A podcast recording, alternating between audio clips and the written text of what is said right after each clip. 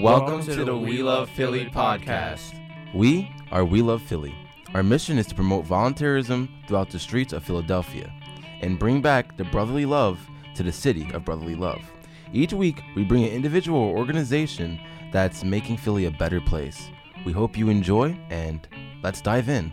Welcome, everybody, to the We Love Philly podcast. On this episode of the podcast, we have Salaah Muhammad. Salaah is an organizer with Color of Change. He is the founder of the Coalition for Community Empowerment, and he is also the host of one of the best podcasts in Philadelphia called Salaah's Corner.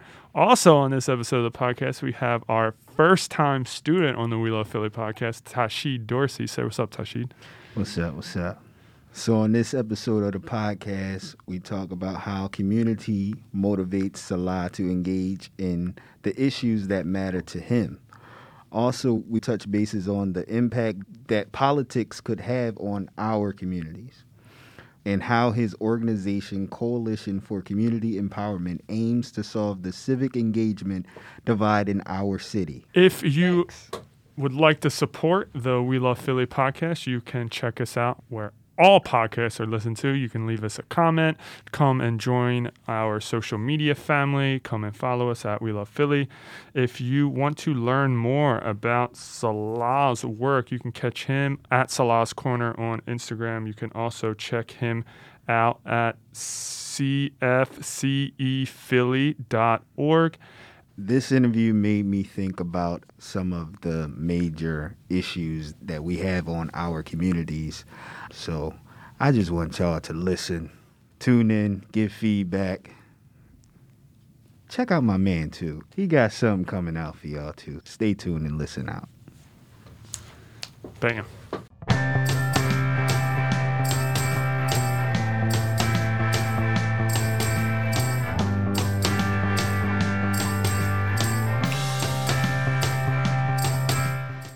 One of the best things about his social media at Salaah's Corner is his whack ass of the week. what is the whack ass of the week? So the whack ass of the week is the final segment of the Salaah's Corner podcast where we nominate a political whack ass of the week. Somebody who we just think is not doing their job, not for the people, or they did something gross and are trash. And so we nominate a whack ass of the week.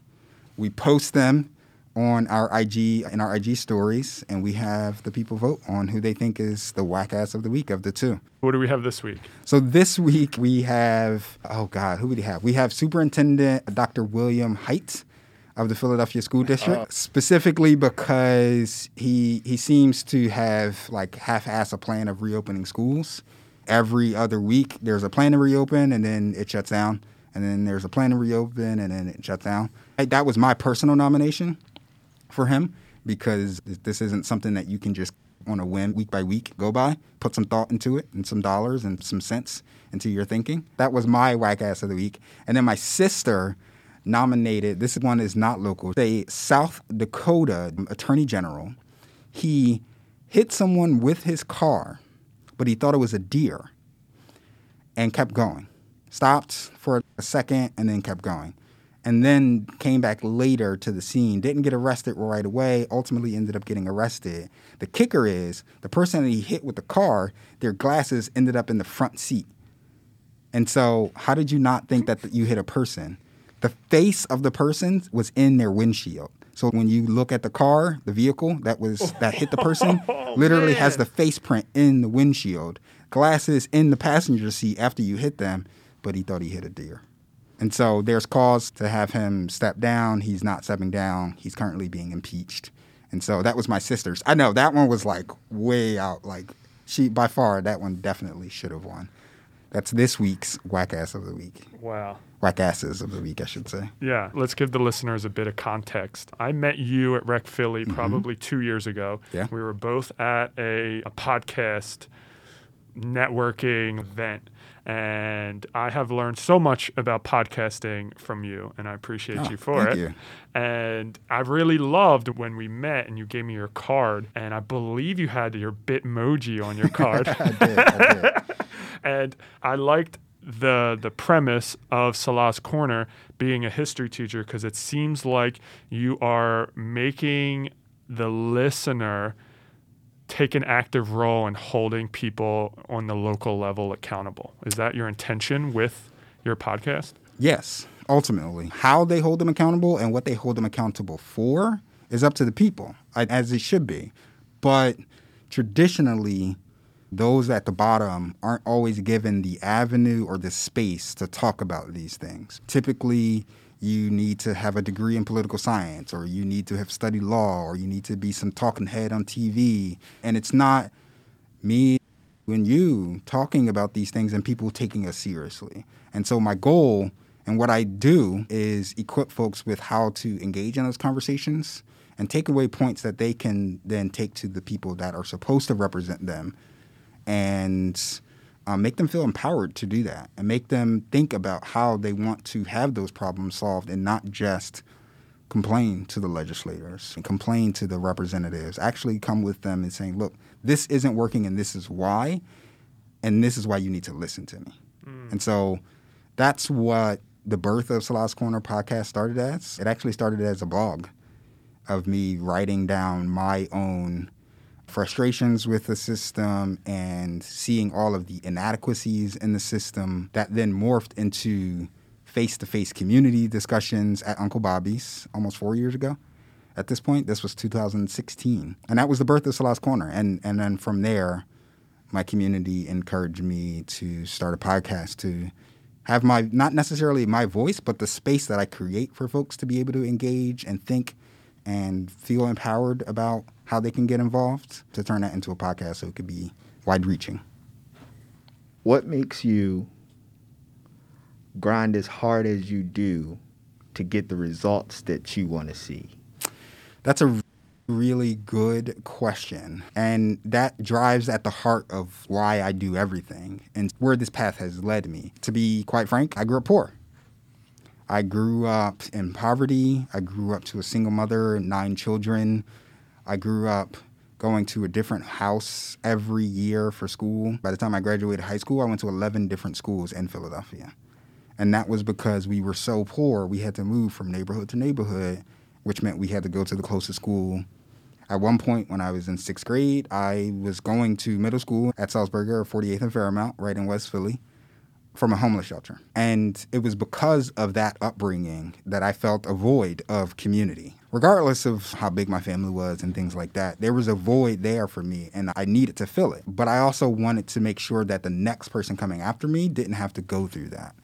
And that is something that continuously pushes me through everything that I do. Because, one, this is also something I'm learning about myself. I'm super bitter about that still. But two, I see the inadequacies in the system that are in place for poor people, but I also see that same system blaming poor people for being poor. And if we want to actively be a part of the change of that, we have to empower those people who are poor and not blame them for the position that they're in, but also target the folks who are well off and target the folks who benefit from me being poor so that we can start to see some changes in the system that we want to actually see what is one of your most empowering moments that you witnessed or that you got the chance to experience while uh, working? That's one of my empowering for me or empowering for someone else that I created an opportunity for. Which one? Uh, for some... you and for someone else. Gotcha. Okay, man. I would have to say, let's go with someone else first because I'm, I'm gonna have to think a little bit about myself. For someone else, just recently, I traveled to Georgia to help with the Senate elections. It was the first time a black man, Democrats have been elected to the Senate since 1992.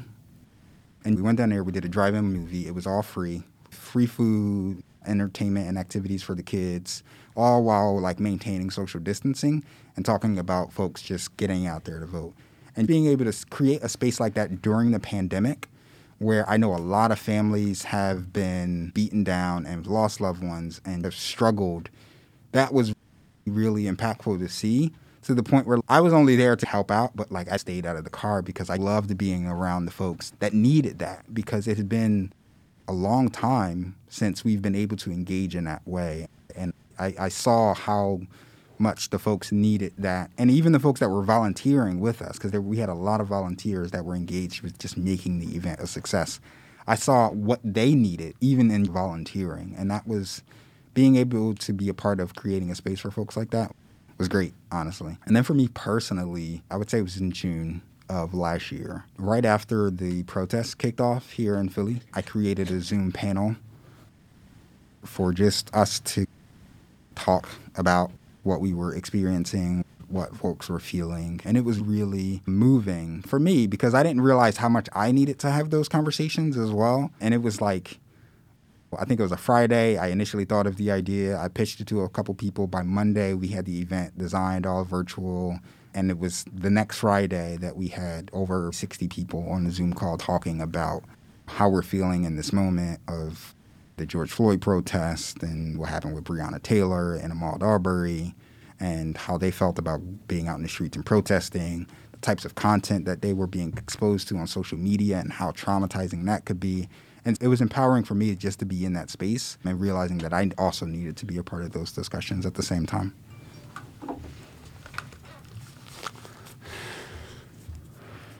That story leads me to something that I've been wrestling with doing the work with We Love Philly.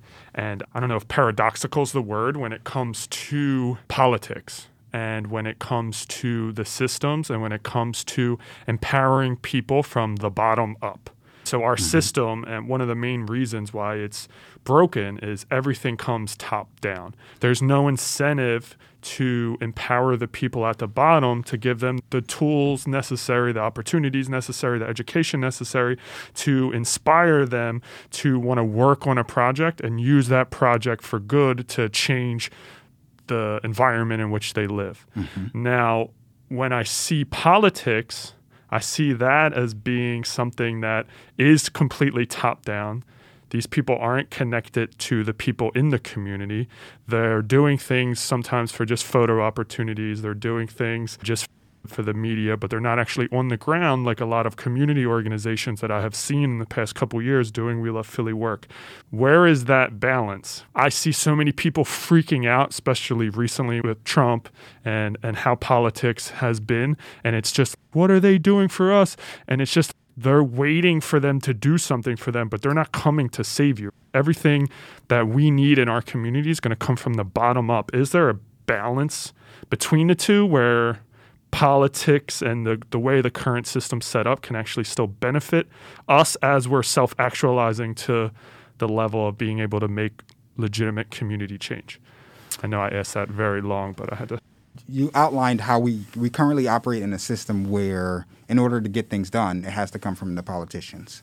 But in order for the politicians to be swayed, it has to come from the demands of the people. I'm thinking that the way that we get things done is empowering people to take the initiative to do it themselves and not think the politicians are going to do it and not be banging on their door or waiting for something to happen that's not going to happen, specifically in the neighborhoods that I know you and I serve. So, where is the balance? I know in a democracy, people need to hold these politicians accountable, but at the same time, I feel like it's a double edged sword because we're waiting for them to save us when in reality, if we get together and start to do things on a community level, real change will actually happen. Well, then it's I hate to answer your question with a question. What is, does accountability look like? Is accountability I voted you into office and then you didn't do what I wanted you to do. So two, four, however many number of years later, now I vote you out of office. Is that how the individual sees accountability? Is that how a community sees accountability? Or is accountability and how I see it is you are into office, now every day of the week, every month, every year, we're going to talk about what you're doing and what you're not doing. We're going to have conversations. We're going to call you and hold your feet to the fire on what you're doing and not doing. We're not going to wait until the next election cycle. And so, right now, there are two different thought processes about tackling that problem. There is a group of folks that fully believe that the accountability piece of it happens during election season and when that person needs to be voted in or out of office. Where there are folks like myself trying to empower and engage the community and say, no, no, accountability isn't just during that time. Accountability is right now, I have a concern over how policing is happening in the city. You are currently in office and have the power to do something about it. Now I need you to listen to our demands and make it actually happen. One of the biggest things that folks forget, and, and I think part of the problem has been what I said is when we have these conversations, it's done in a way that it doesn't include the people who are most directly impacted by it. And so, from a politician's perspective, there's no incentive to reach out to the poorest of the poor to include them into these conversations, especially on conversations on the solutions, because I know they're going to show up four years from now and vote for me again. So I don't really need to go that route. I need to get the folks who aren't showing up for me and include them into these conversations. And so I get invited to conversations all the time. But those conversations don't need to happen with me. Honestly, they don't. They need to happen with the parent who's working the 3 to 11 shift or the single mom who is working two shifts because the 3 to 11 ain't paying enough but they are not being included in those conversations and aren't being invited to those conversations it, it takes a it's a large effort of re-educating all of society on how we hold the people that work for us accountable that's done not every four or two year or six years when we vote for them but while they're currently in office yes. and what that accountability starts to look like we just got done doing a civics lesson in class and we were talking about what does that accountability look like. These politicians aren't reaching out to people in the community because of voting and uh, A, B, and C. And then I let them know a big reason why I think that community issues are not being handled is because of Citizens United. Your vote does not matter the same as a corporation's vote who can fund said politician's campaign. And I let students know what that Supreme Court case is, and I tell them the ramifications of something like that. We start thinking of solutions, and most of the time, the solution is we need to get money out of politics. And I'm like, okay, have you heard of cryptocurrency, blockchain, Bitcoin? And they're like, no. And I'll go into that. And I'm like, the possibility is that if we start to use the blockchain every time a politician sends and or receives money it will be in a public ledger and we can see who's funding said politician to hold them more accountable and there has to be some sort of transparency for the next generation to feel like they have an actual voice. Because I think right. the major disconnect that's coming up, and I want to touch on the Coalition for Community Empowerment to see how you're addressing that. But I think that's the major disconnect is younger generation coming up. And Tashi, let me know if you're the younger generation coming up. But I think the disconnect is why try? They don't care about us. It's not going to matter. We don't have the money to get on their radar. So why try? It's, am I off base with that? No, you good. I'm a complete nerd when it comes to politics, but also a complete nerd when it comes to thinking of the solutions to how we address some of these things. And yes, I, I agree that having a public record that is easily accessible to the people on how politicians are funded is a key to the transparency problem and a key to making sure that if you gave me a million dollars, that basically you own me for that million dollars, and I'm going to then take what you want and try to turn it into policy. I think that's something that we need to definitely grapple with. But there's two problems. A lot of times we bundle all of politics into this idea of the problem is money, which it is by and large. One of the biggest problems with politics today is money. But the other problem is what you highlighted here but it happens on the local level, a purposeful disenfranchisement of the process. And so on the national level, the problem with, with politics is definitely money. But on a local level, it's folks truly not believing in the system. It's folks not understanding and having an education on your city councilors, your mayors, your district attorneys, what they are actually doing and policy that they're actually pushing forward and being able to find solutions around that. And so if you aren't educating the folks on what our city council does and what our mayor does and what our district attorney does, there's not a lot of education that happens around that in our system. So you take the lack of education piece of it and combine that on the national stage with what folks are seeing as far as how money influences politics, it's being attacked on both ends. And I think it, the solution is solving it by separating the two.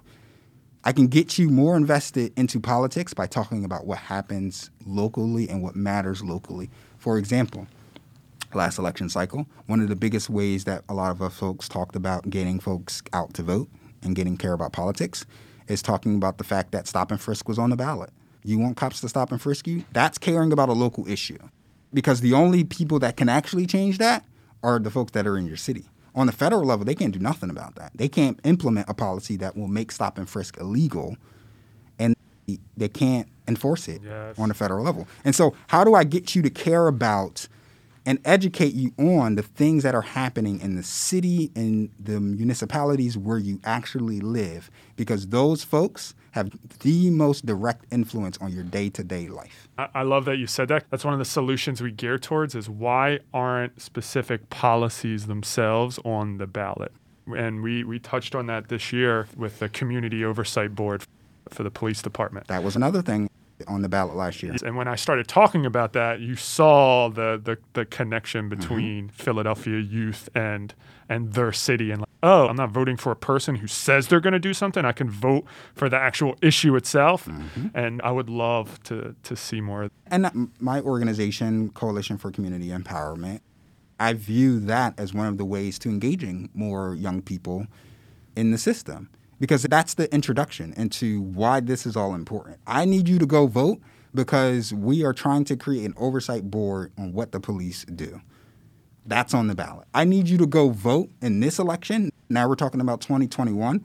I need you to go vote in this election because there are a number of judges that are up for election that's going to oversee court cases that directly affect black people in the city. That's why I need you to go vote. And so if we start to understand directly how it impacts me, because politics now in the 24 hour news cycle makes it so detached from how it directly impacts me. Talk about what Joe Biden does and what Kamala Harris does and all of these senators from all of these different countries. But how often are we talking about $1,400 checks? This is a once in a lifetime pandemic. It's not a direct point to point of I vote for Joe Biden, I'm going to get all of these things. However, when these questions are on the ballot, that's a direct thing that you are voting for. And that's the way we introduce those folks and understanding how all of these organizations work within the city, how they organize around politicians and support issues locally. I guess a question that I want to ask is what are three core values that you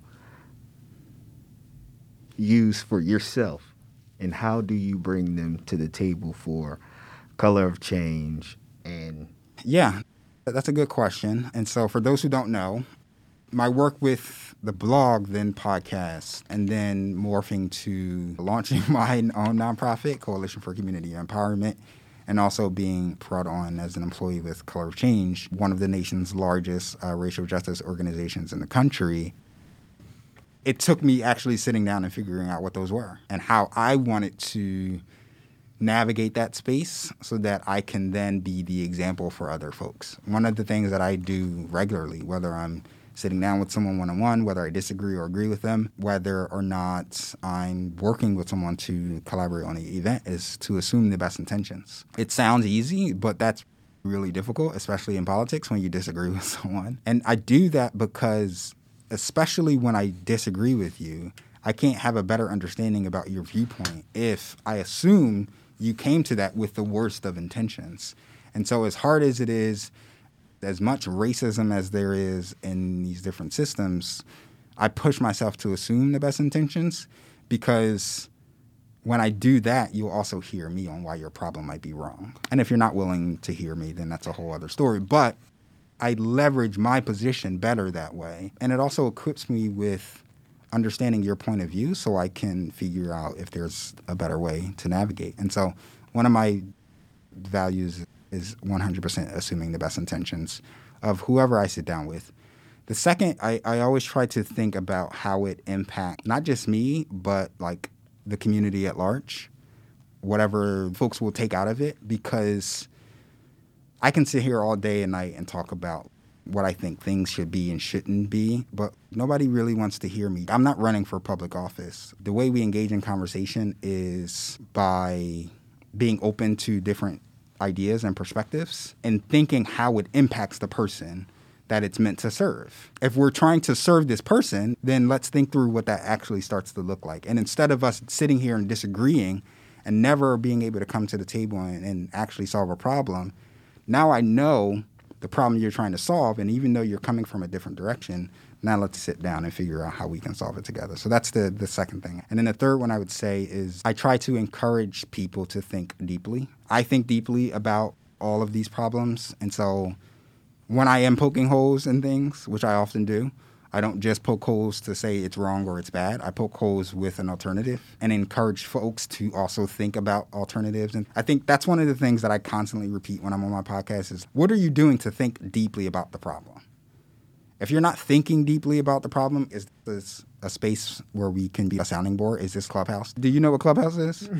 That's basically what Clubhouse has turned into. Is a room where folks just shout things at each other and nobody listens. So is this Clubhouse or are we actually trying to solve something? And are we thinking about the responses that we're getting and what is being said to us instead of I got to react because what you said was triggering or it was this or it was that, even if it may have been. Yeah. Taking the opportunity to think it through and actually address it adequately so that others can also do this. Yes. You hurt my ego. Let me attack you because I want to be right. Mm. That's all of politics. I just need to be right. I need to get the room on my side.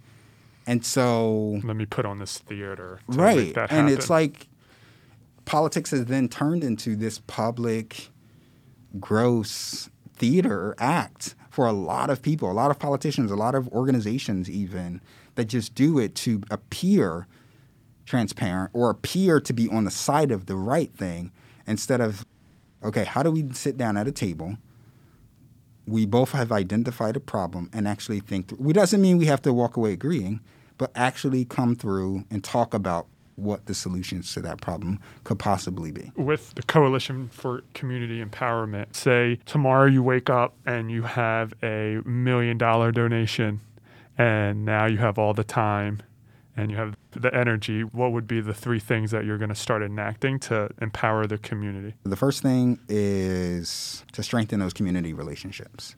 I can't get anybody to do anything until I actually develop a relationship with them. So I need you to trust me. And in order for me to trust you, I got to invest in you. And so, what does that investment look like? Whether that means just bringing you out to a free event so you can see what I'm all about, whether that means providing you with a workshop or educational spaces where you can walk away with a skill, or if that's just putting you in a space where your frustrations and your fears and your troubles can be heard by those who are empowered to do something. That's the creating a relationship. The second thing is then the education piece of it. Our education system, for lack of a better word, is complete trash by and large. This is no individual attack on any specific school district. Philadelphia sucks, but like individually it sucks. But as a whole, our American education system from K to 12 is complete trash. It's outdated. It's it relies solely on standardized testing and attendance. There's no incentive in a lot of ways for teachers to be innovative and creative, which ultimately means there's no a lot of ways for kids to be innovative and creative. And then ultimately we don't educate wholly on politics. And it's the most baffling thing to me that I've ever thought of. You got folks that are graduating high school at 18 and can then make wildly crazy decisions on how the rest of the f- free world, quote unquote, navigates, yet they aren't being educated on how to actually engage in that system. It needs to be a rigorous requirement because our society will collapse if we don't have people educated on our political system. That's just a fact. And from there, once folks are educated, that doesn't mean they're naturally going to just do.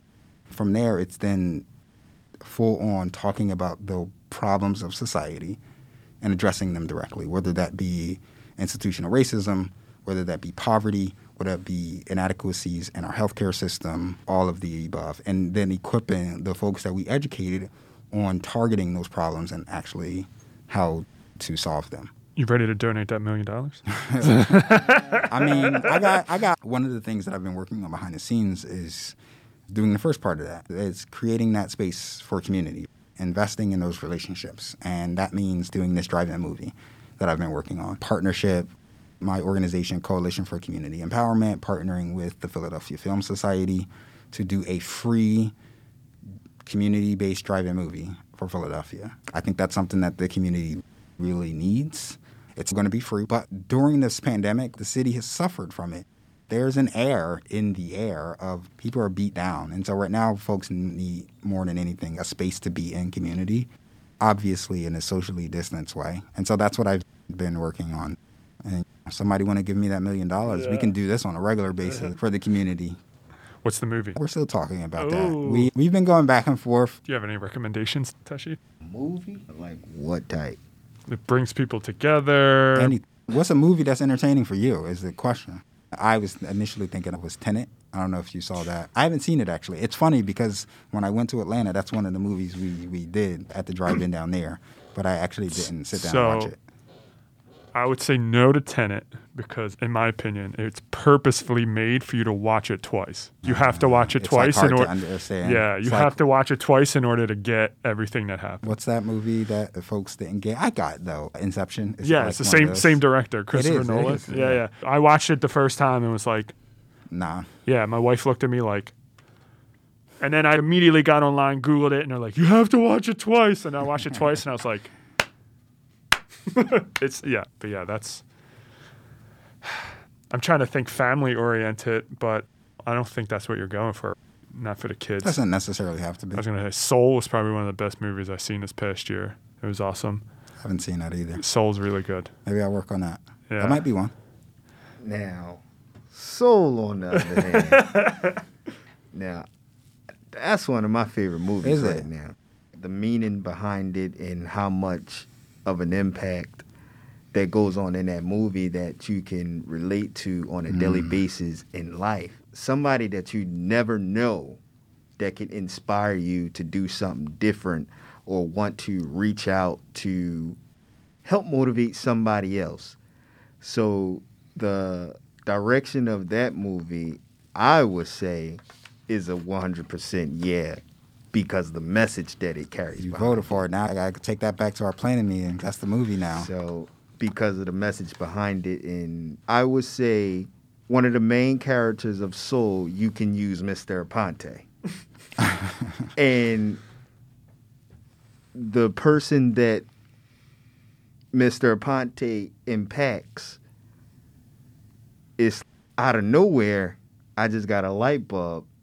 I just got some inspiration from somebody that that don't know me from anywhere, but he took the time out to give you the guidelines, give you the ropes of certain things, so the message behind soul will be good. Yeah. Hmm. And I agree 100% with what you just said. And it would activate that light bulb of the people who watch it to figure out how I can reach out to someone and inspire them. Hmm, Which, if it's Coalition for Community Empowerment, that's how you build the So community. do. The main character in Soul, he was having problems he had to lay aside because he had to empower somebody without knowing that he's getting ready to empower somebody to do something or to give back or just to listen. Lending a listening ear will be a good summation of Soul too. Now I'm gonna have to watch this movie. But what you just outlined though is the thing that we all go through a little bit. I, I don't sit here and, and try to profess that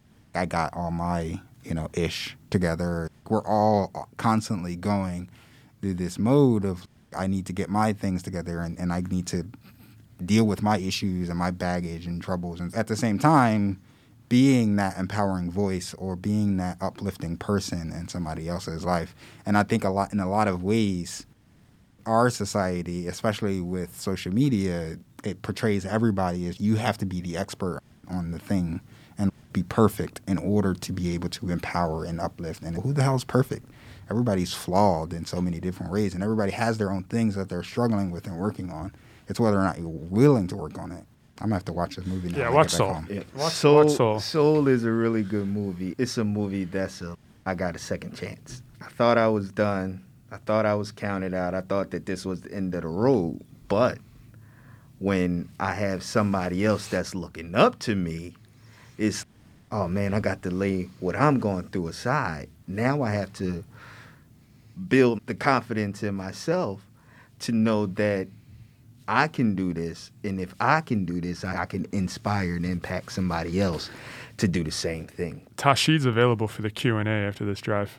After this drive at movie theater, Well, he, he, might- could, he could start the community I might, discussion. I might need to be. It might need to be a before Q and A because Yeah. the one thing that I experience with these drive-ins, man, after the movie, they be like, "I'm, I'm out. out. I'm yeah, out. that makes sense. it's a wrap."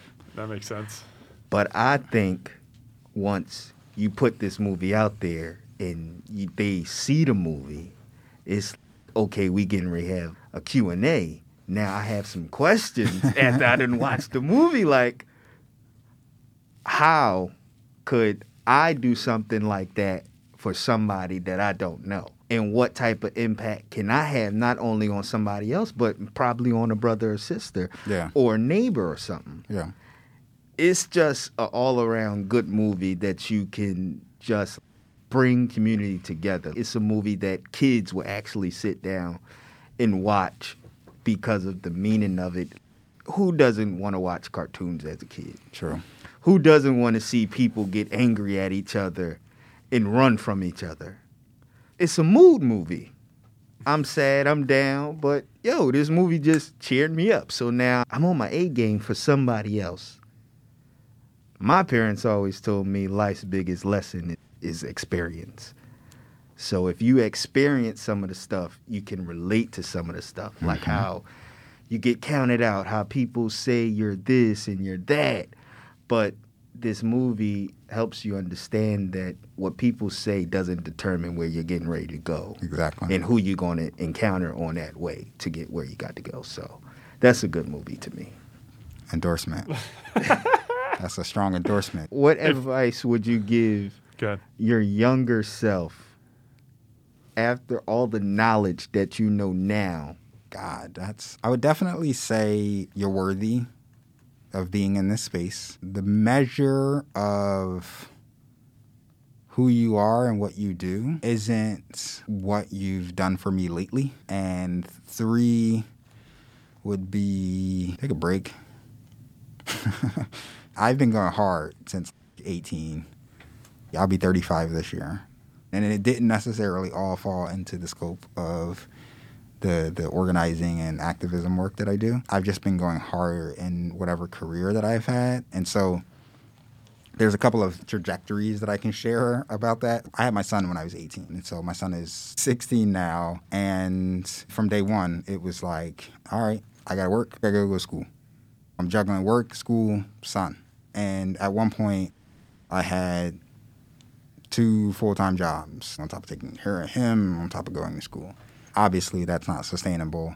Ultimately, my career led me to general manager for Sears. This is dating myself, but I was general manager for uh, Sears Auto by the time I was 21. I had no education in automotive. And so I taught myself. So that was again, I had to go hard because I got this promotion. I got this, you know, new job that is not in the field that I've studied, and now I got to educate myself all on this other stuff. So then life happens. I leave that work. I go into the hospitality industry. Ended up being a director of guest services for a number of hotels in Center City, where I was put in key positions of being able to hire talent, manage multiple departments at a time. I was 24, 25 at the time. So I've been consistently, from the time I woke up to the time I went to bed, I have periods where I was working seven days a week for several months, close to a year at a time. Take a break. Take a goddamn break.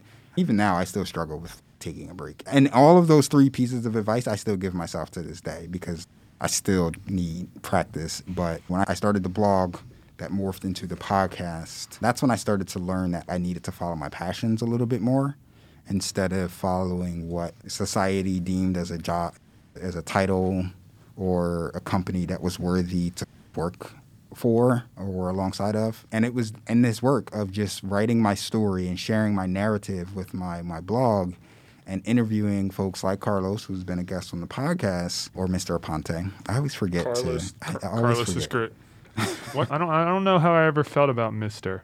I feel like it should just be first names. I ain't never call you Mr. Aponte if we Yeah, nobody. yeah. I, If I, it's just us, hey Aponte. I don't really care. Yeah. that, It's not my thing. I, anyway, totally off topic. But starting the blog, starting the podcast led me to being a member at Color of Change, going to an event just like you went to, and just being a part of the organization. Had I not started that path, I wouldn't be now working there full time. Had I not started that path of just sharing my story, sharing my narrative, I wouldn't have been able to start my nonprofit organization. All of that, whether it's traveling to Georgia to help with the elections down there, whether it's in this past election doing an event up here in West Philly where we were able to give out free food while folks waited in line to go vote, whether it's multiple virtual conversations and forums that we set up with the community and elected leaders about problems with policing and our frustrations with the criminal justice system, all of that stems from just sharing my story. And even a deeper thread is all of those things you just mentioned at one point in time were completely unknown to you. Oh, yeah. None of these possibilities would have shown themselves to you if you did not dive into the unknown head first. And I think we live in a, a society where there's so much fear about the unknown or about being judged or about trying something new and failing that a lot of people are missing out on all of these opportunities. And it's awesome to be a, a personal friend of yours and watch you do all of the unknown. I was having this conversation with my wife, and she was like, "You just do stuff," and I'm like, "But the fear is still there." Hmm. And like, I think I, that's something that I want folks to understand is just because I do something without the necessary degree or specialized training or 100% knowledge on something, like I had no idea what to paperwork I needed to file for a nonprofit, Yes. but I figured this shit out and I just jumped at it and did it. I had no idea what I, I mentioned. I was the general manager of an auto center. I didn't have any degree on cars. I never changed a friggin' tire before, but I took the role. I jumped into it, and now I work on my own car all the time. The fear is still there, though. Just because I did it doesn't mean that I'm fearless. The point is, I'm not going to let the fear dictate what I do, but also I look to surround myself with supporters of my ideas and dreams. And so when I have those moments of I'm afraid of what I'm going to do, I know that I have people around me that can be supporters of the dream and of the ideas. And I, I don't have a friend that's, I'm thinking of launching this nonprofit. Well, what the hell are you going to do that for? Nobody cares about that. It's not somebody that I want to surround myself with. That's just going to make my fear manifest itself even more. And instead, I surround myself with friends like you. It's just, yes, do it. Literally, that's his voice. And so I, I want folks to know that you don't have to be fearless. In fact, you should embrace the fear. Just don't let it drive you. Just make sure that you have an avenue to talk about your fear and have somebody to share that with so that they can be a source to uplift you and rally around you. Every day, I, I walk around with imposter syndrome. Hmm. Every day, I go into my organizing meetings that I do, and I'm like, am I enough? Am I the right person to be in this world? Like, I carry that with me all the time. And it's just through talking about it and also hearing other people share that they have those same fears starts to validate you a little bit. Yes, absolutely. I want to take this moment to send some love your way. Thank you so much for being that person who was willing to face that fear and to leap and to know that you're able to leap because you have a community behind you. And because you have created that community behind you, you're now inspired to create more community. And in my opinion, one of the most endearing qualities about a person is when they want to bring people together for the greater good and to, to help more people. And I absolutely love you for that. And I appreciate you so much. Thank you. Thank you. I love you too, man. And I create community because I need it. Full transparency. I ain't just creating it for somebody else. I'm creating it because I need the community. But it's also with the hope that folks also feel that in the same community that I Yes, create it's the gift well. that always gives. Yeah.